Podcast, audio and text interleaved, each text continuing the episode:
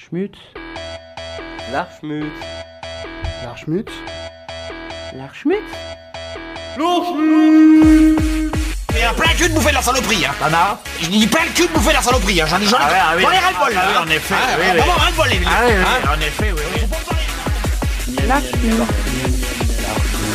C'est un petit peu euh, la malbouffe à la française, c'est vrai qu'on a assez de nos saloperies en France, et si on, on doit manger de la merde, autant que ça soit de l'amour. L'archmut. L'archmut. Radio Primitive. Le magazine radiophonique qui pose des questions sans fournir de réponses. Salut et bienvenue dans l'Archmut. Aujourd'hui, on va vous parler de quelque chose qui concerne tout le monde sauf certains grévistes, manger. Au menu de cette émission, en entrée, Quick et Burger King. En plat de résistance, les lobbies dans la restauration scolaire. Et au dessert, puisqu'il n'y aura pas de fromage, repolitisons notre alimentation. Mais avant tout, c'est l'heure de l'apéro. Et pour s'ouvrir l'appétit, rien ne vaut un bon additif alimentaire. E621. Cet entretien avec le gouverneur Henri Santini vous est offert par Soleil Rouge et Soleil Jaune, végétaux à grande puissance énergétique, et le tout nouveau et délicieux Soleil Vert, l'aliment miracle au concentré de plancton recueilli dans les mers et océans du monde. En raison même de son immense popularité, Soleil Vert est devenu une denrée rare. N'oubliez pas que c'est mardi le jour de Soleil Vert. Je passe la parole au gouverneur Santini. Parlons donc des additifs alimentaires. Ils sont extrêmement nombreux et divers. Ils peuvent être issus de produits vivants, comme les plantes, les animaux, les insectes ou les bactéries. Mais la majeure partie de ces additifs est en réalité issue de l'industrie chimique et même pétrochimique. Les additifs qui sont autorisés sont répertoriés dans le Codex Alimentarius, rédigé par la Food and Agriculture Organization, FAO, et l'OMS. La FAO étant euh, une émanation des Nations Unies. Donc la FAO et l'OMS euh, désignent des comités d'experts, tels le GECFA sur les additifs alimentaires. Le GECFA est censé évaluer la dangerosité des additifs alimentaires et leur attribuer une DJA. Donc là, je vais vous faire entendre euh, un petit extrait monté euh, du film Notre poison quotidien de Marie-Monique Robin. Et donc, on va entendre d'abord une petite définition de la dose journalière admissible, qui est la DJA. Et, euh, et puis deux commentaires, un de Ned Gross et un de Eric Milestone. Concrètement, la dose journalière admissible est calculée à partir d'études réalisées sur des animaux de laboratoire. Première étape, on expose les cobayes à une dose élevée de produits chimiques, généralement par voie orale. Le but est de déterminer ce que l'on appelle la dose létale, ou dans le jargon la DL50, c'est-à-dire la dose qui tue la moitié des animaux. Deuxième étape, on diminue la dose pour observer les effets sur les cobayes.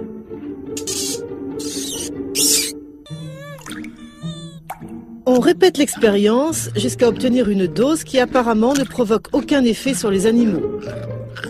C'est ce que l'on appelle la NOAEL, c'est-à-dire la dose sans effet toxique observé. Puis, pour calculer la DJA, qui servira de référence pour les humains, on applique un facteur de sécurité en divisant la NOAEL par 100. Finalement, la DJA est une valeur exprimée en milligrammes de produit par kilo de poids corporel. Le facteur de sécurité qui est censé être de 100 est un chiffre tombé du ciel et griffonné sur un cadenas.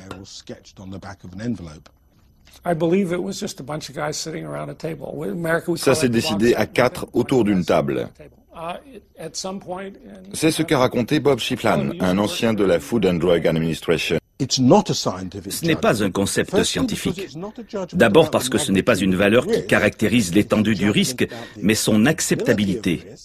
Or, l'acceptabilité est une notion essentiellement sociale, normative, politique ou commerciale. Acceptable. Mais acceptable pour qui? Et derrière la notion d'acceptabilité, il y a toujours la question, est-ce que le risque est acceptable au regard d'un bénéfice supposé? Mais ceux qui profitent de l'utilisation des produits chimiques sont toujours les entreprises et pas les consommateurs. Donc ce sont les consommateurs qui prennent les risques et les entreprises qui reçoivent les bénéfices.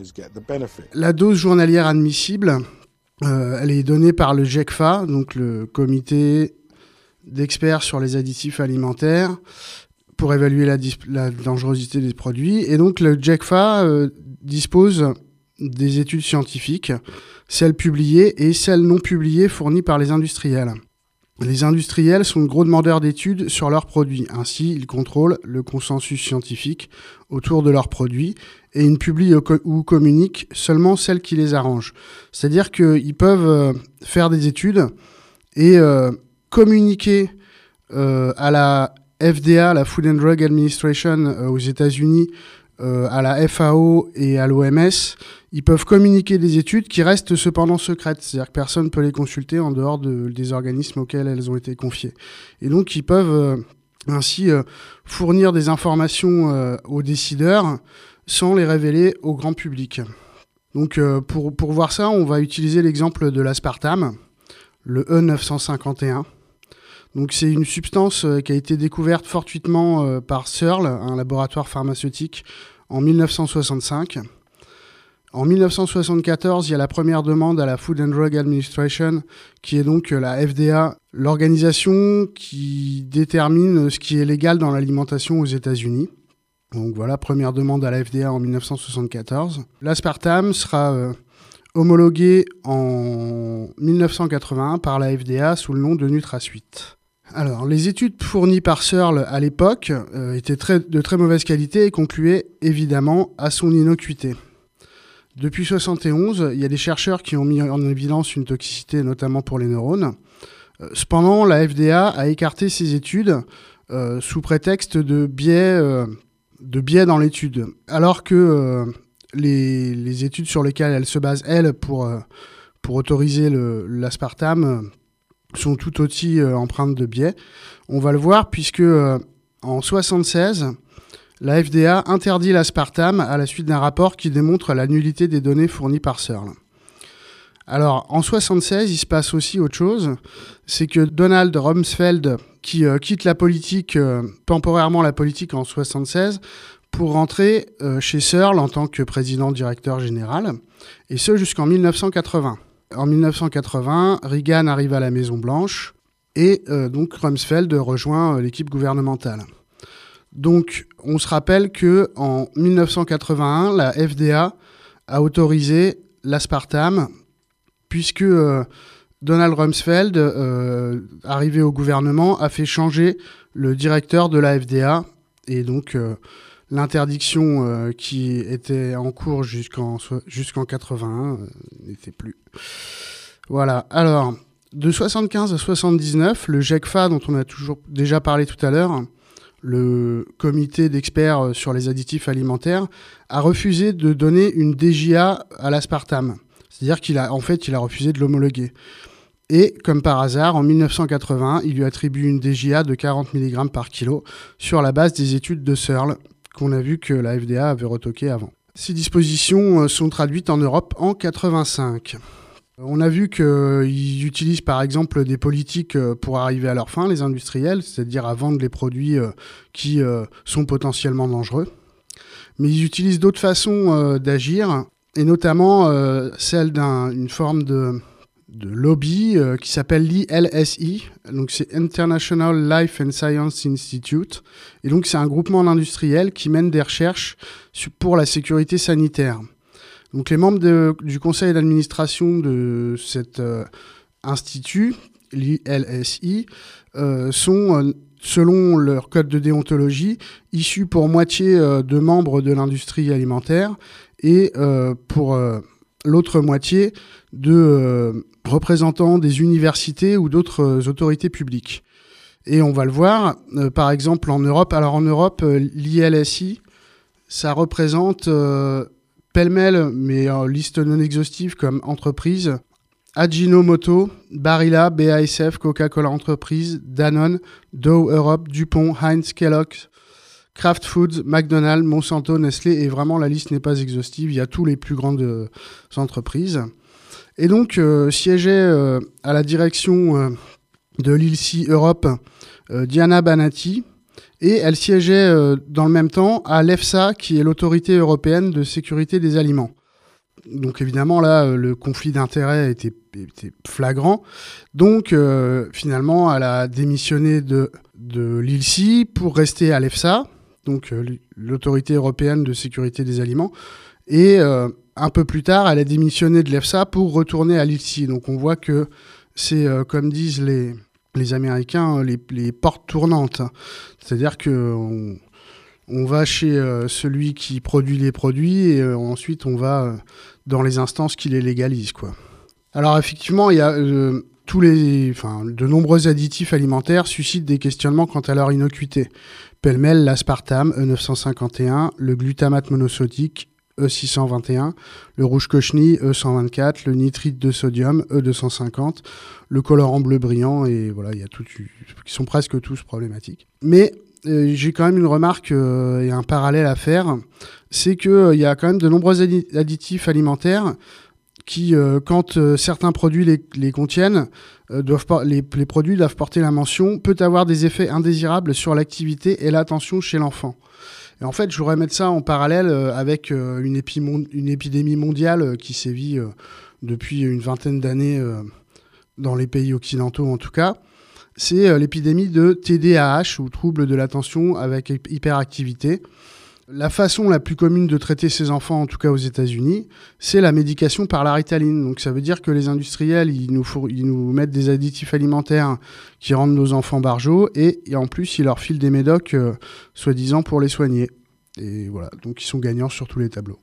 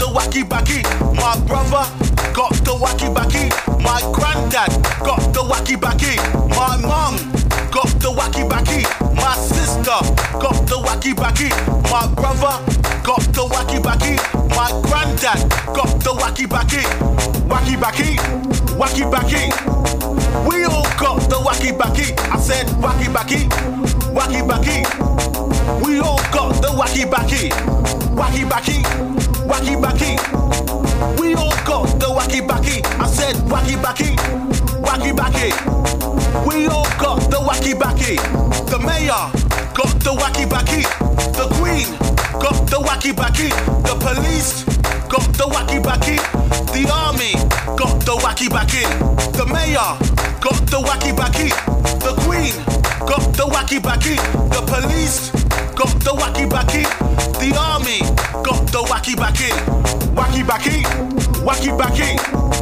We all got the wacky back. I said wacky back wacky back. We all got the wacky back wacky back wacky back. We all got the wacky back. I said wacky back wacky back. We all got the wacky back My Mind carer got the wacky backy. My girlfriend got the wacky backy. My housemate got the wacky backy. Yeah, everybody got the wacky backy. My carer got the wacky backy. My girlfriend got the wacky backy. My housemate got the wacky backy. Yeah, everybody got the wacky backy. Wacky backy, wacky backy. We all got the wacky backy. I said wacky backy, wacky backy. We all got the wacky backy, wacky backy, wacky backy. We all got the wacky backy. I said wacky backy, wacky backy. We all got the wacky backy.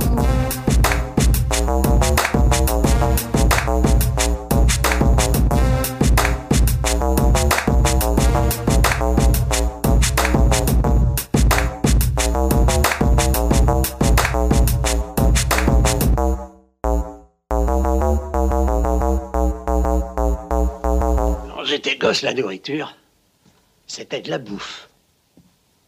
Là-dessus, nos magiciens de la science ont empoisonné l'eau. pollué le sol, détruit les plantes et la vie animale. Enfin, de mon temps, on trouvait de la viande n'importe où. On achetait des œufs, du vrai beurre. On trouvait de la litue fraîche à gogo. Je sais, Sol, tu m'en as déjà parlé. Est-ce que quelqu'un peut vivre dans un climat comme celui-là, la canicule d'un bout de l'année à l'autre? On se croirait, dans, un, four, On crève à force de transpirer. Tu sais que tu m'agaces. L'archmut Donnez-moi, madame, s'il vous plaît, du ketchup pour mon hamburger.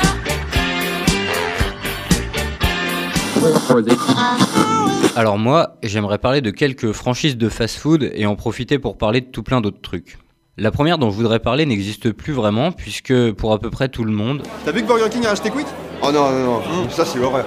Le Quick and Toast, qu'est-ce qu'on va faire sans ça? Alors, c'est effectivement vrai. En 2015, une filiale du groupe Bertrand, un groupe spécialisé dans l'alimentation, rachète Quick et annonce tous les transformer en Burger King dans les années qui suivent. Le groupe Bertrand, ils font pas vraiment dans le fast-food normalement, puisque même s'il existe officiellement depuis 1997 avec la brasserie Le Chesterfield à Paris, l'acte fondateur du groupe Bertrand, c'est plus le rachat en 2002 du resto de luxe parisien La Brasserie Lip et du salon de thé de luxe lui aussi Angelina.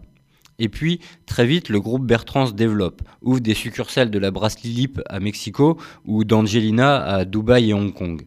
Après, il faut avouer qu'il se démocratise un petit peu avec de nouvelles franchises comme Au Bureau ou Flo, mais on avouera qu'on est loin du Quick dans l'ensemble. Le rachat de Quick vise en fait à se servir de l'infrastructure existante pour développer rapidement les restaurants Burger King, qui, pour celles et ceux qui s'en souviennent, avaient déjà essayé de percer le marché du fast-food français en 1980, c'est-à-dire en même temps que Quick et McDo, et qui avaient essayé notamment de se la jouer fast-food de luxe, un positionnement marketing qui ne sera pas payant durant les années 80 et qui conduira Burger King à finalement déserter la France.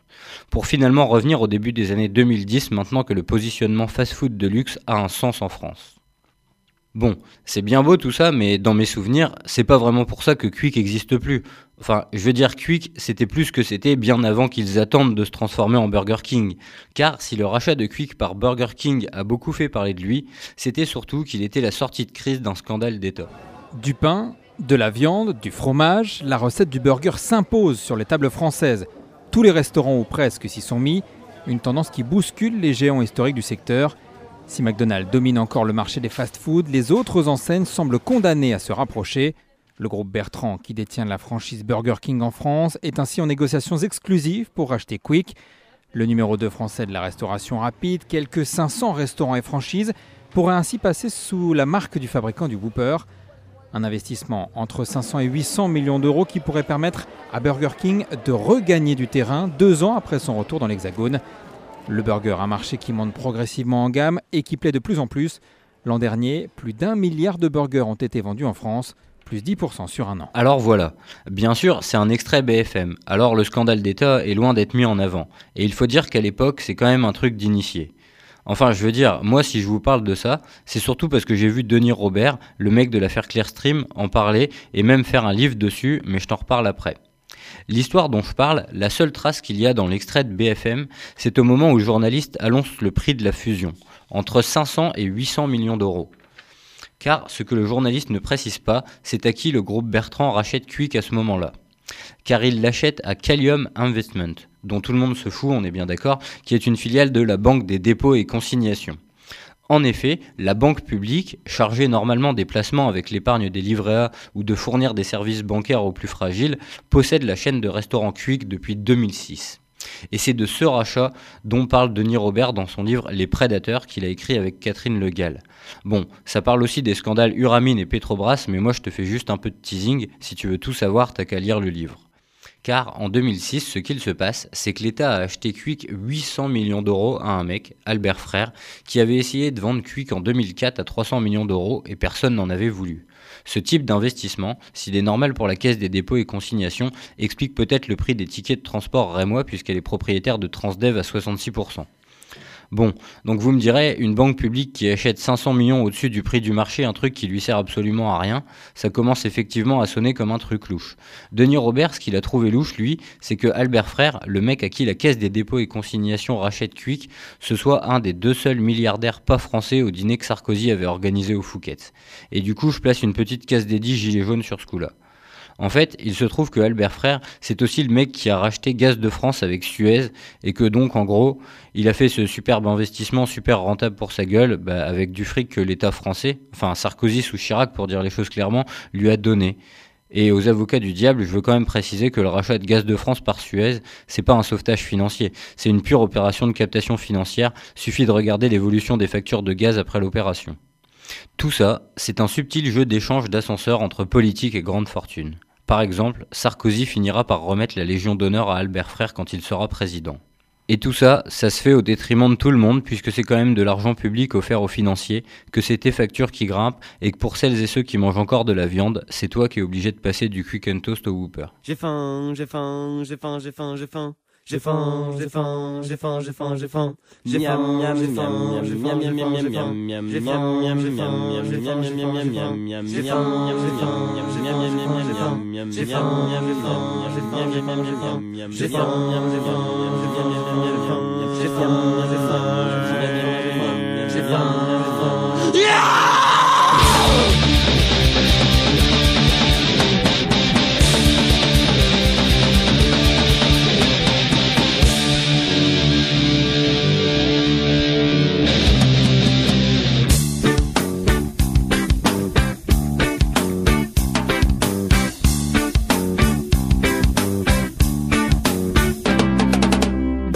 Babylone, les couloirs du métro s'affolent. Toutes les rues de la capitale se remplissent d'un appel brutal. La terre tremble sous mes pieds, tous les vitres vont péter. Le sang me monte à la tête, il faut que tout paie. Mon sommeil à hurler, je ne sens plus mes pieds. Sommeil à hurler, je me sens tiraillé. Mon sommeil à hurler, ma tête va exploser. Sommeil à hurler, il faut que bouffe, sans du truc à volonté. Bouffe, McDo à perpétuité. Bouffe, fast food dégénéré. Bouffe, il faut que j'aille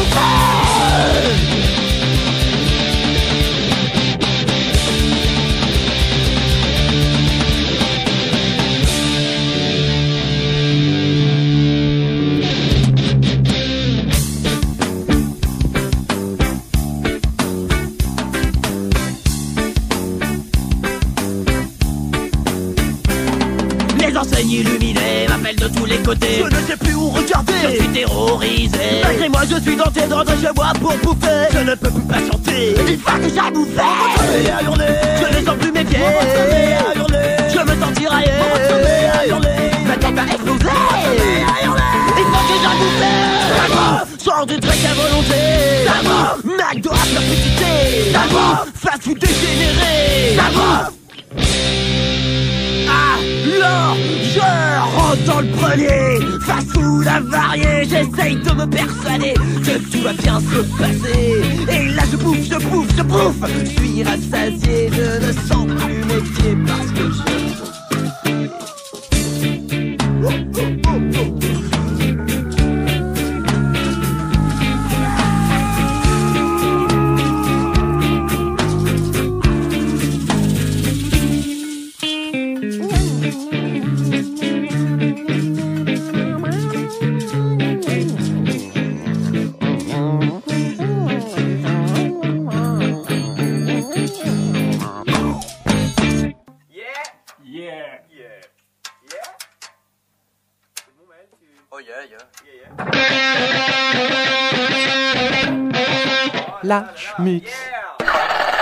Alors, puisque nous parlons d'alimentation, il paraît assez facile et évident de parler des lobbies.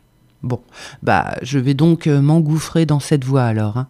On va faire un petit focus tout de même, histoire de ne pas trop s'éparpiller, et voir un peu ce que donne l'addition des mots lobby, scolaire et restauration.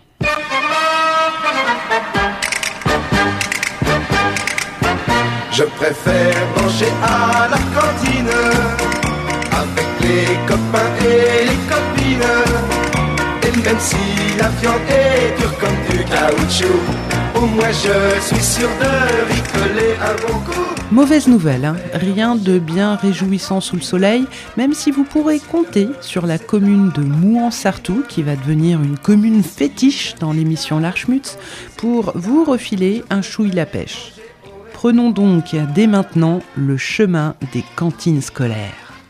Déjà, un point sur les chiffres, qu'on visualise un peu tout ça. La restauration scolaire en France, ça donne 6,8 millions de gamins, 1 milliard de repas par an, dont 80 000 tonnes de produits carnés et 120 000 tonnes de produits laitiers. Comment ça marche la restauration scolaire? Qui nourrit les gamins et gamines? Il y a plusieurs possibilités. Soit les collectivités s'en occupent et ont leur propre cuisine, c'est le cas à Reims par exemple, soit il y a une délégation de services publics, ce qui veut dire que c'est alors un prestataire privé qui s'en occupe, mais qui utilise généralement les cuisines, les locaux des établissements scolaires. Euh, ce n'est pas parce que certaines collectivités ont leur propre cuisine qu'elles cuisinent réellement. hein. C'est parfois, souvent, uniquement un lieu d'assemblage d'aliments congelés, mais les choses changent, ou pas. On y reviendra plus tard. Attardons-nous plutôt sur les prestataires privés. Il y a 30 ans, c'est pas si loin, il n'y avait quasiment aucun prestataire privé dans le grand univers de la restauration scolaire. Maintenant, ces délégations de services publics concernent un tiers des collectivités. C'est énorme. Et qui sont ces prestataires? Sans surprise, le capitalisme est rarement surprenant. hein. Dans 80% des cas, on parle uniquement de trois prestataires. Sodexo, qui a aussi une filiale qui se nomme Sogeres, Elior et Compass. Ces trois-là se partagent donc 80% d'un marché évalué à, roulement de tambour, 5 milliards d'euros. Ah, c'est drôle ou pas, mais quand on fait des recherches sur la Sodexo via un moteur de recherche, bon, on trouve des infos, bien sûr. Mais on trouve aussi un nombre plus qu'important de pétitions lancées par des parents d'élèves. Parents d'élèves qui en ont tout simplement marre que la Sodexo fasse bouffer de la merde à leurs gamins et gamines. Allez voir. hein. Parce que si le fait que les collectivités aient leur propre cuisine n'est pas un gage de qualité, il y a l'air d'avoir consensus sur le fait que la Sodexo, bah, c'est de la merde. En croire en tout cas les parents d'élèves, et je sais pas pourquoi, mais je veux bien les croire. Eh ben, ce ragoût est tout simplement dégueulasse. La sauce, c'est de la flotte. J'aime pas qu'on gâche la marchandise, moi. Et la cuisine, hein, c'est le salaire qui ne demande pas. On peut se gourer sur la peinture, sur la musique, mais sur la bouffe, pas d'histoire. C'est bon ou c'est mauvais. Bref, c'est la fête à l'externalisation des services publics. Les grands groupes s'en collent plein les poches. En Grande-Bretagne, ce principe a déjà été mis en œuvre. La Sodexo en a d'ailleurs bien profité. Petite gestion de prison privatisée, cherchez un peu, c'est juste magique. Retour dans les cantines. Sodexo ou pas, qu'est-ce que ça change? Un exemple concret. Dans les Yvelines, Sodexo a chopé un contrat de 400 millions sur 7 ans. 48 000 repas par jour à fournir. Les élèves désertent peu à peu les cantines depuis le début de ce contrat, trouvant la nourriture dégueu. Et la Sodexo, depuis qu'elle a pris la main, a arrêté tous les partenariats déjà existants avec les fournisseurs locaux et ou bio. Une pétition est en cours, le conseil départemental a été alerté et la Sodexo se tait. Ils disent que c'est fait, euh, c'est fait avec un chef, mais en fait c'est du surgelé. Les frites, elles ont exactement le même goût que celles de McDo. Les élèves, leurs parents et le personnel des collèges des Yvelines sont vent debout contre le service de restauration lancé au début du mois. Ce ne sont pas les cuisiniers qui sont remis en cause parce que franchement, ils font toujours le même travail, heureusement avec passion. Et le chef de site qui est ici, en tout cas, lui, il euh, fait tout pour que ça fonctionne, donc c'est pas lui non plus. C'est vraiment, je pense, pour moi, euh, la qualité des produits. Mais bon, c'est tellement pratique de prendre des prestataires. Et à notre époque où l'avenir de la fonction publique est terriblement sombre, cela séduit bien, en haut, d'imaginer et mettre en œuvre une externalisation généralisée des services publics. Un rapport rendu au ministre de l'Action et des Comptes publics, Gérard Darmanin, promet d'économiser 25 milliards d'euros en confiant au privé moult tâches gérées auparavant par l'État, les collectivités. On ne parle pas que de la restauration scolaire, hein. on parle aussi de tâches administratives. Pourquoi pas hein? Ils sont si contents des résultats avec l'énergie, la gestion des déchets, les transports. Ça marche si bien en plus, n'est-ce pas? Et les salariés de ces prestataires ont de si chouettes conditions de travail. Social toujours, gros bénéfices, mais petits salaires. Une trentaine de salariés de Sodexo manifestaient ce matin sur le site du 8e arrondissement. Sodexo a dégagé quand même dans le groupe Sodexo 500 millions de bénéfices. Hein. Je parle bien de 500 millions dont ils ont renversé 250 millions aux actionnaires. Et pour les salariés, 0% d'augmentation de salaire. C'est pour ça qu'aujourd'hui, il y a une action au niveau national, que ce soit Paris, Lyon, Marseille, Bordeaux. Les employés de l'entreprise de restauration collective dénoncent des salaires toujours plus bas. J'ai 7 ans d'ancienneté et euh, j'ai euh, moins de 1200 euros par mois. Et euh, je travaille à peu près 10 heures par jour parce que je suis en, en restauration. Conséquence de ce mouvement, 2500 repas n'ont pas pu être distribués aujourd'hui. Bref, revenons à nos cantines. Il y a donc ces grands groupes qui filent n'importe quoi au môme du moment que leurs actionnaires sont contents, mais c'est loin d'être l'unique raison des problèmes de la restauration scolaire. Comme je vous le disais plus tôt, le contenu des assiettes n'est pas toujours glorieux, même lorsque les collectivités s'en occupent encore directement. Eh bien, un bout de la réponse, les lobbies ne sont pas loin, très près même. Greenpeace a mené il y a peu une enquête, peut-être que vous en avez entendu parler. Il s'inquiète de la consommation excessive de viande et de produits laitiers. On parlera des autres vacheries après, un hein, peu de patience. Ils mettent en avant que, d'une part, la consommation excessive de viande et de produits laitiers est mauvaise pour les consommateurs, en l'occurrence les mômes des cantines, et d'autre part que la consommation de viande participe à la déforestation globale et au changement climatique ce qui est un fait avéré. Hein. Petit rappel, c'est un fait avéré. Bon, revenons sur le premier point. Est-ce que les gamins mangent trop de viande et de produits laitiers dans les cantines? Alors déjà, il faut savoir qu'on ne décide pas n'importe comment des menus servis dans la restauration scolaire. C'est le groupe d'études des marchés de restauration collective et de nutrition qui établit par tranche d'âge le contenu des repas et les quantités de tel ou tel aliment. Mais il y a un bug, et pas des moindres. Parce que le groupe d'études des marchés de restauration collective et de nutrition, il a l'air de s'en battre mais violemment le steak des recommandations de l'Agence nationale de sécurité sanitaire de l'alimentation, de l'environnement et du travail. On peut pourtant pas dire que cette agence nationale soit composée de végétaliens militants. Hein. Ils sont loin de prôner même euh, une vague idée de cantine végétarienne. Alors, ces recommandations, bah, le souci, c'est que le groupe d'études, ceux qui décident, vous suivez, hein, met dans les assiettes des écoliers assez de viande et de yaourt pour couvrir 224% des besoins journaliers identifiés par l'Agence nationale de sécurité sanitaire. 224%, ouais. 224%, c'est un risque accru de cancer, par exemple. 224%, hein. ce n'est pas justifiable et ça n'a aucun sens. Mais pourquoi? Bah, Déjà parce que dans le groupe d'études des marchés de restauration collective et de nutrition, il y a une surreprésentation de l'agro-industrie. Greenpeace a récupéré les fiches de présence des réunions du groupe d'études. L'agro-industrie est aussi présente que les nutritionnistes. L'agro-industrie est plus présente que les représentants de l'État. L'agro-industrie est plus présente que les scientifiques. Et l'agro-industrie est plus présente que les filières végétales, CQFD, le rôti de veau, il tient toutes ses promesses. Votez Bravo le veau L'autre souci, c'est que les lobbies sont invités dans les écoles pour parler nutrition.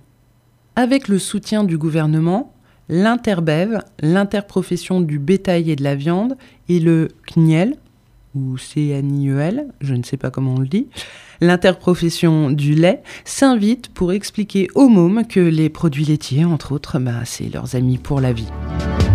Les produits laitiers, des sensations pures. Bon, il n'y a pas que le problème du lait et de la viande. La bouffe toute prête, qui est juste assemblée, et c'est donc le cas chez les prestataires et dans de nombreuses collectivités, contient beaucoup, beaucoup trop de sucre et d'additifs. Je cite à présent Anthony Fardet, qui est chercheur à l'INRA de Clermont-Ferrand. Le problème des repas de collectivité préparés dans ce type de cuisine, c'est le risque d'avoir beaucoup de produits ultra transformés c'est-à-dire des produits qui contiennent au moins un additif et ou ingrédients d'origine strictement industrielle de type cosmétique, qui modifient le goût, la couleur ou la texture de ce qu'on mange, que ce soit pour des raisons esthétiques ou de coût toujours plus bas. En fait, on vient camoufler, ou plutôt maquiller, un produit qui n'a plus vraiment de goût pour donner envie de le manger. Anthony Fardet nous parle également des sucres présents dans les plats servis. Ces sucres sont généralement des sucres cachés qui créent de multiples pics d'insuline. Et derrière, une baisse d'énergie ou des petites fringales. Or, l'OMS recommande de ne pas dépasser 10% de sucre en calories quotidiennes, incluant sucre ajouté, jus de fruits, miel, pour éviter la création de graisse sous-cutanée qui mène au surpoids, l'insulinorésistance qui dégénère en diabète ou le risque de foie gras qui lui aussi peut dégénérer en NASH, une inflammation du foie. Sucre, sirop de glucose, mais là c'est gélatine. Hum, ça alors, comment un truc si simple peut-il être si délicieux? Très mauvais pour la santé en tout cas. Pour un palais rustique, peut-être, je te l'accorde. Mais pour le mien, le canard en sucre, y a rien de plus sain et naturel. L'autre problème de ce type d'aliments industriels, ce sont les additifs.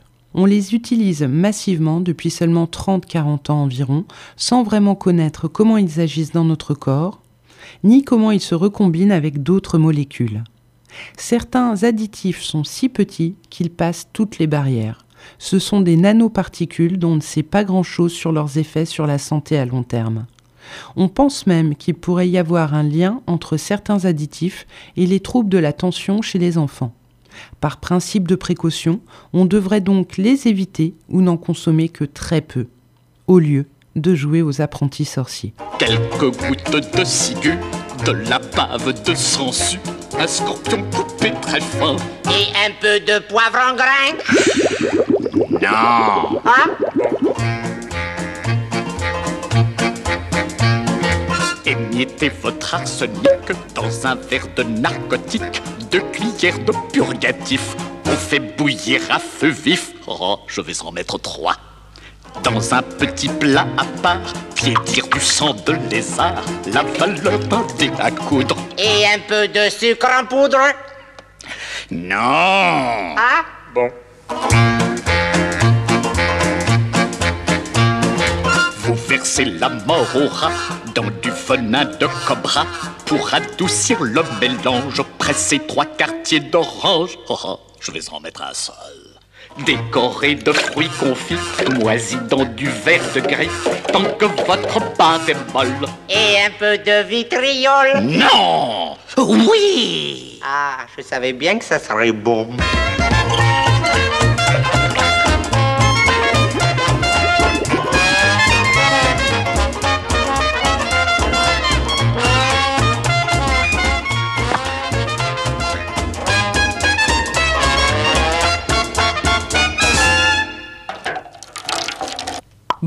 Euh, sur ces bonnes nouvelles, euh, on attaque un autre paragraphe, le gaspillage.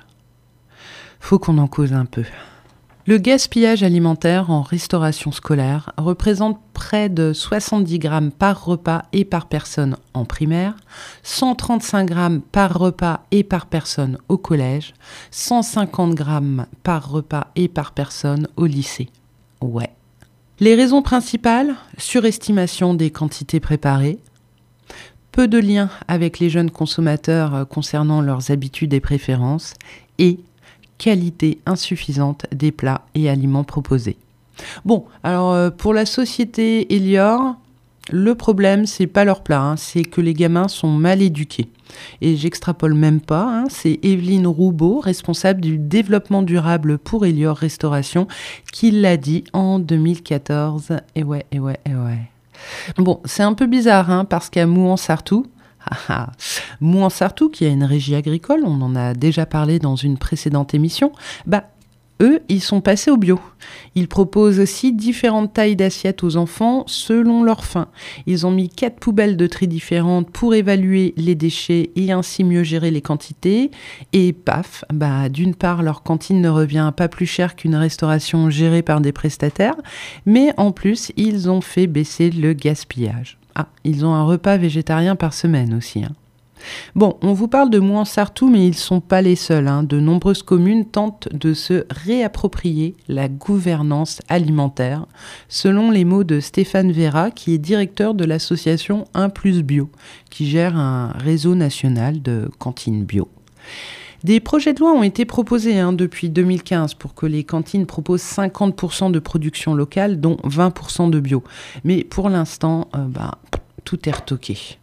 Mais certains s'inquiètent que si une loi finit par passer, elle imposerait juste un pourcentage de bio sans remettre en cause l'ensemble des problèmes présents dans la restauration scolaire.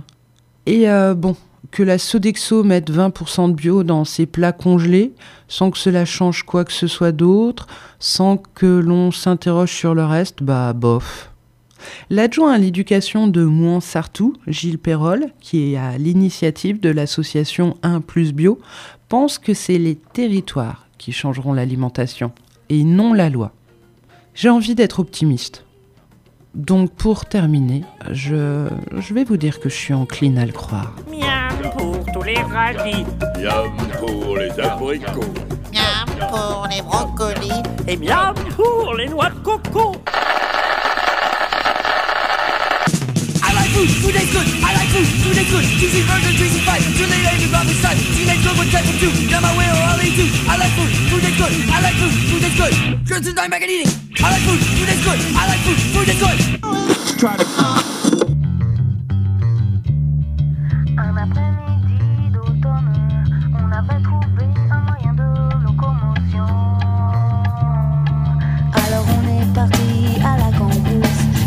Étaient humides et suffisamment acides. C'était le bon moment pour aller cueillir des champignons.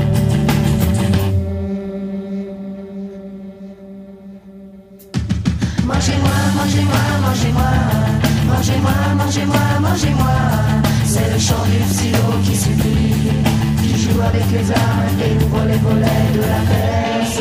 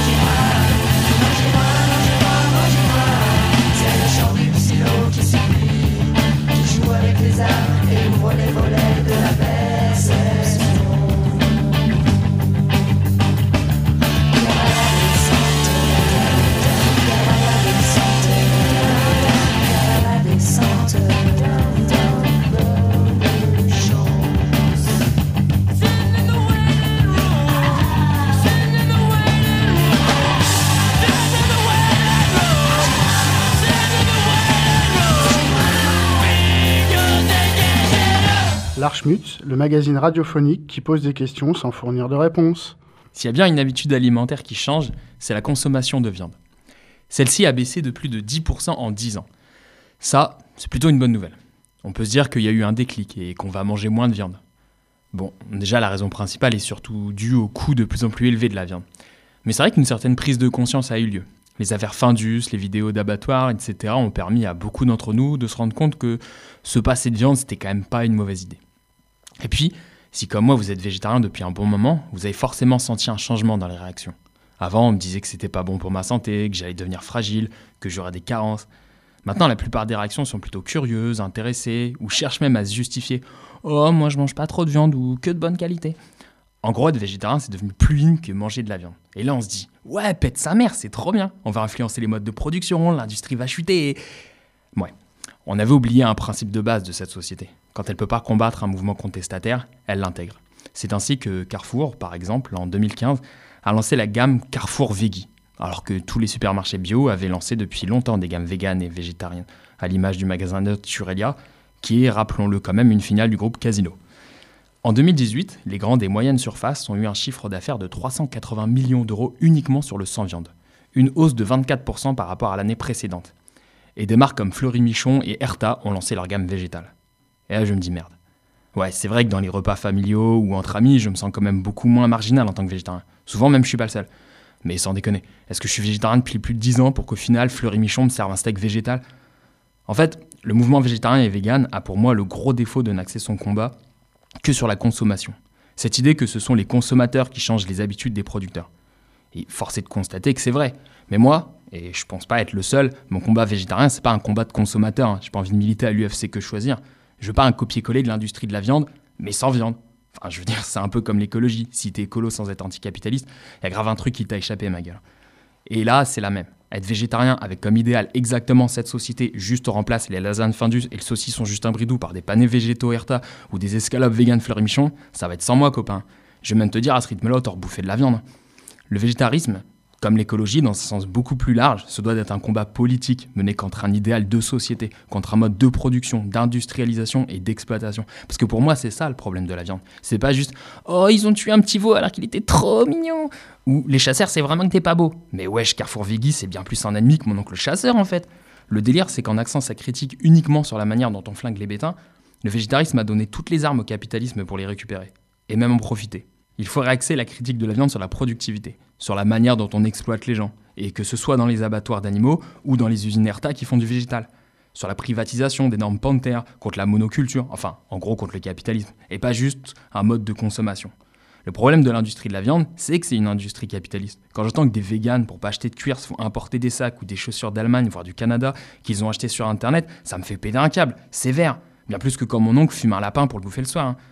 Je suis devenu végétarien parce que j'étais anticapitaliste et que pour moi la viande, un peu comme la bagnole, était un symbole de l'industrie capitaliste, de sa violence, de sa mainmise surtout. Et j'avais raison. Et j'avais raison au point même que j'avais pas imaginé qu'un jour ils auraient si bien récupéré un mouvement qui me paraissait aussi radical que le véganisme. C'est pour ça que tout mouvement se doit de commencer par une critique de la consommation, de l'industrialisation de tout et surtout de l'exploitation des travailleurs. Parce que ça, c'est aussi un truc qu'on oublie, surtout quand on parle d'alimentation. Les travailleurs des abattoirs qui pètent des câbles au bout de six mois, les paysans surexploités qui suicident dix fois plus que ces bâtards de flics et qui sont 100 fois plus exposés que toi et moi aux pesticides et toutes les merdes qu'on met dans les champs, à celles et ceux qui vont bosser dans les usines Fleury-Michon au SMIC pour qu'on bouffe du jambon végétal. Tous ces gens-là, on n'en parle jamais quand on entend les végétariens de plateau télé et les teubés de l'antispécisme à la Émeric Caron. Les ouvriers et les travailleurs passent après les animaux dans leur discours. Si tu crois que ce combat peut se mener sans les éleveurs, les agriculteurs, les ouvriers et travailleurs agricoles, alors le livre d'Émeric Caron est pour toi. Moi, je pense qu'un combat se mène d'abord et avant tout par les premiers touchés.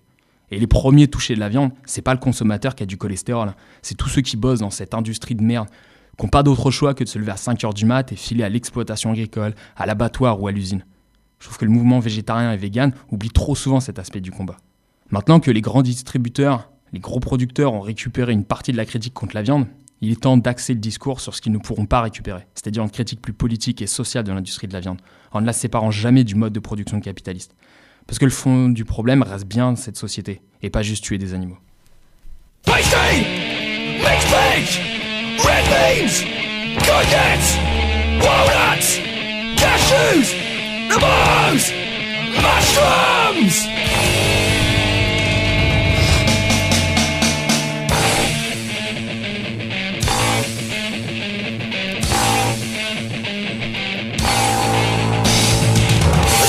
tasty and I can't buy I see your food for you and I. I see tasty and I can't buy I see your food for you and I. Take eight ounces of pastry and leave a little bit aside roll out two more portions, each a quarter inch thick. Then use one of these to carefully line the bottom of your chosen pie dish tasty and I can't buy I see your food for you and I. Tasty and I can't buy I see your food for you and I. Cook the ingredients for the pie filling separately, and then place it inside the pie dish on top of the pastry base. Tighten the top of it with the pastry base, and fix the pastry cover to your natural pie. It's fucking tasty on a cold pie. I sing food for you and I. It's fucking tasty on a cold pie. I sing food for you and I. Now comes the important bit. Using the spare bits of pastry, decorate the top of the pie with a pastry anarchy sign, symbolizing our never-ending resistance to the omnicidal system that perverts our lives.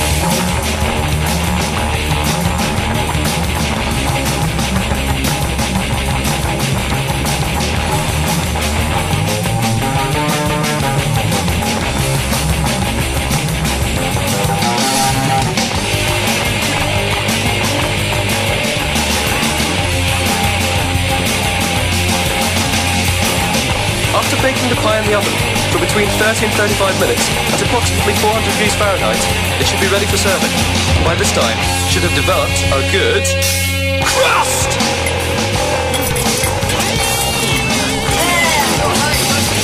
Das Bein! Das Bein!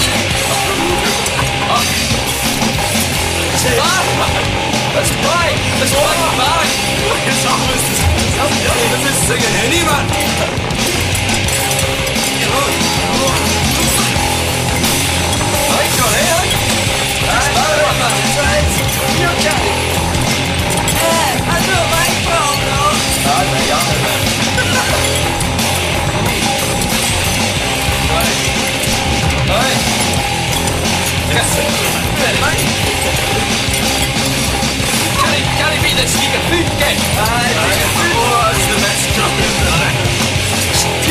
Enkelt det. Bra Ingmar. Men han stoppar ju Brosker. Nej.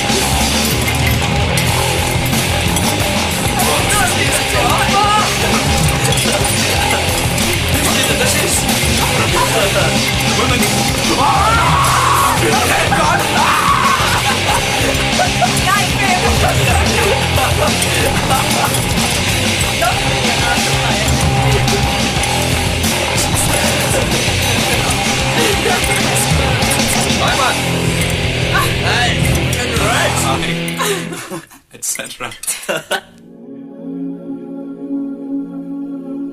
L'Archmutz, c'est terminé pour aujourd'hui. Vous pouvez nous écouter chaque troisième vendredi du mois à 18h et le quatrième dimanche du mois à 10h sur Radio Primitive. Retrouvez-nous également sur l'audioblog d'Arte Radio